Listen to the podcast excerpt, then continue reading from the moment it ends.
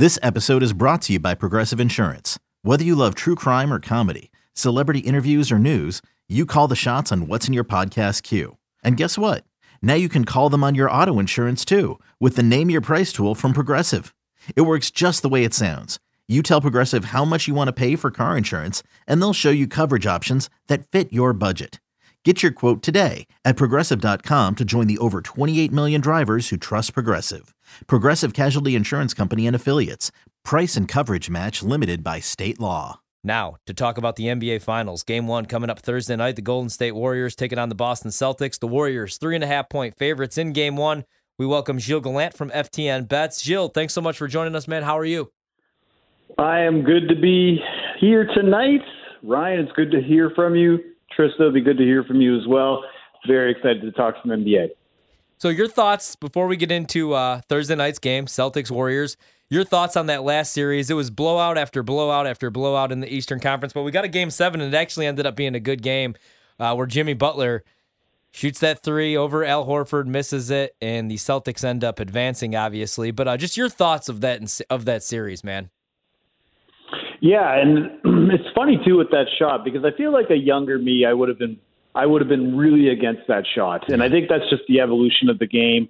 Uh, with him doing that, I, I mean, I understand kind of why he was doing it, but at the same time, younger me probably would have been like drive to the basket, and it was such a tough rock fight of a series, uh, so back and forth. I think that's one thing that's going to be really fun about the NBA Finals is that even though the, both of these teams are physical, uh, I'm not sure if that's really going to be the name of the game when these two teams match up, uh, the Warriors and the Celtics. I think it's going to be a little more on the finesse side, a little more relying on offensive schemes. And uh, I really am excited for this matchup. I think the best two teams from each conference made it. What do you think about the the Celtics Warriors uh, pricing right now? Because looks like the the Warriors are what minus one sixty five Yeah. to to win it all. Um, Boston is plus one thirty. What would you do in terms of just betting this series? Do you go game to game? Are you doing total? Are you strictly props? Like where do you find is the most value? Yeah, with the Warriors, it's difficult. I mean, if you feel that the Warriors are going to win the title, I mean, if you feel that that's value at minus 160, hey, I'm not really going to try to talk you off the ledge or talk you away from that bet. But I think the the strategy with it, there's two ways you can look at it. With the Warriors, you could maybe wait to see. It's a little bit risky, but maybe wait to see how game one goes. Maybe the Celtics are able to take game one. Maybe you can get the Warriors at a better price, uh, similar to what we saw in the Boston and Miami series, where a lot of people loaded up on Boston right after they dropped game one. Um, now, for the Celtics, at plus 130, plus 135, depending on the book, but I mean, at BetMGM tonight, I'm looking right now, it's plus 130. And um, I probably think that that would be the bet that I would make if you're going to take the Celtics. Like, I just don't trust the idea of taking the alternative of, say, like trying to take like a Jayson Tatum for a finals MVP or taking an exact series price Yeah. because I feel like uh, a lot of the time uh, with, with this series, it's very evenly matched. That's kind of the reason why I'm shocked that the Warriors are bet up so high, up to minus 160, because they're both very public teams and they're very evenly matched. It should be closer to a toss up. Obviously, the Warriors may be getting a slight edge because they have home court advantage. But other than that, that's that's to me, it feels like uh, the books are trying to almost lead you into taking a Celtics bet. And I'm thinking maybe I'm inclined to do so. I'm not really sure yet, but I mean, we wrote about it at ftnbets.com, and you can see uh, my NBA championship pick uh, there as well. Uh, but yeah, right now the the way that the series price is going, um, I almost want to see maybe take a wait and see approach.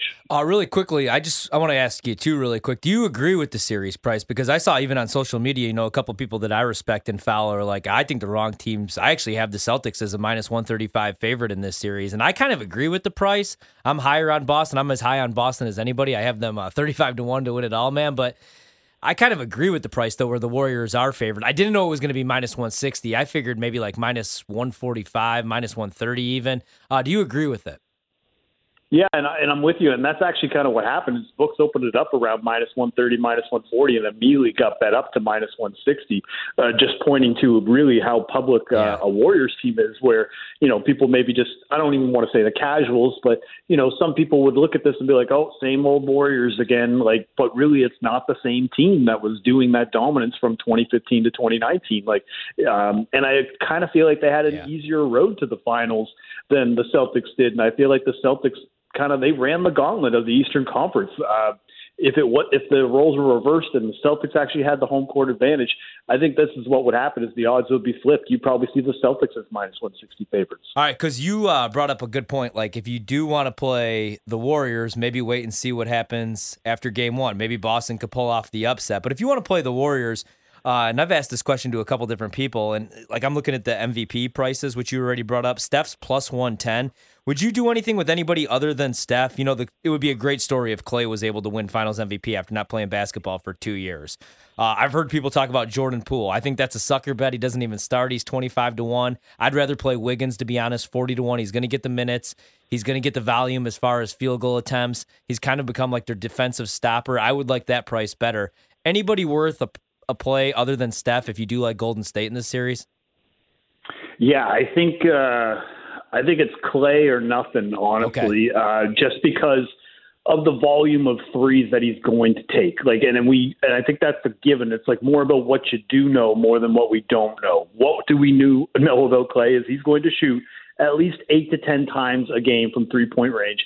And at least two of those games, he's probably going to have a good shooting night. Does that translate necessarily to a Golden State win? I'm not really sure, but but I think just from an offensive standpoint, which a lot of the voters will probably look to, um, that would be the case. Now, this is the thing with Steph. Obviously, a lot of the voters who you know vote on this from probably some of the same voters that were voting in 2015 when they gave it to Iguodala over Curry, and almost looking at this as more like a a makeup award if the Warriors were able to win. So I just think there's such a difference in price between the the championship odds and the the Finals MVP odds for Curry that it kind of makes me wonder if. uh if maybe they're trying to lead you into something else here, like yeah. with the way that the odds are listed. So um, I do think that there are some better angles to take for Finals MVP for Boston, but for Golden State, um, Wiggins is really probably the only one you could justify because he is starting and you know he's going to play probably at least 30 minutes. But Klay is the only one with the offensive upside that uh, could maybe match Curry potentially shot for shot from an offensive standpoint to make it worthy as a vote. I just also think Draymond Green, as impactful as he'll be, um, I'm just not sure if uh, he'll get enough votes to garner it because he just doesn't score. he probably yeah, won't score exactly. more than six to eight points in a game. And he'll probably uh, get suspended and, uh, for a game for kicking a guy in the junk too. Uh, there's a very high likely chance that he either fouls out early or gets two technicals in one of the games in Boston for sure. I think that's a like that happened. That burned me a couple of times taking Draymond props. It just so happens every time I take a Draymond prop in the playoffs, he uh, is extra extra with uh, the refs, and it's just it's really drives you crazy. Uh, Gilles, how are you game planning props? Because that's the thing that I think some people would would say that you're the most known for. Um, how are you thinking about this in terms of like matchups? Just give me an idea of how you see these two teams playing and who you think is going to be mispriced and getting more opportunity than maybe Vegas thinks. Well, I think Wiggins is obviously one that you can point to, it, depending on where his point totals are. Like, so if it's in like the 15 to 16 point range, maybe set, like 16 and a half to 15 and a half range, like we were seeing in the conference finals against Dallas. I think that might be a good option to take a look at just because the shot volume will be there.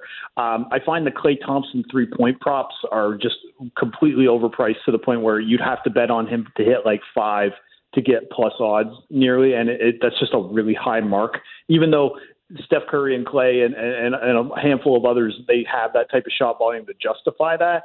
I just it's there's just so much ebb and flows of a game. It's really hard to price to bet on something like that. Whereas a guy that I think that you could probably get a lot of value with, he'll be super frustrating for you the entire series. Is Marcus Smart for both assist props yeah. and three point props because even in uh, game game seven, um, after he kind of looked limited in game five and somewhat as well in game six, you know, he was putting up points, he was getting assists, he was out there, and he's going to have to be on the court a lot, especially when Steph is on the floor. Um, and he's not really shy. Like he's he's uh, like I joke, like he's kind of that irrational confidence guy. Where I'm not going to say that he thinks that he's better than Jayson Tatum, but he definitely thinks he's as good a shooter as him and will shoot it nearly as many times. And, and uh, you know, it wasn't a coincidence that like he led the team in shot attempts in both game six and game seven. Part of it was Miami's strategy of leaving him open to shoot. But if Golden State employs that same type of strategy, that could really bode well for some Marcus Smart props. I've kind of stayed away from totals. Uh, other than game sevens, like played the under last night, and man, was that a sweat.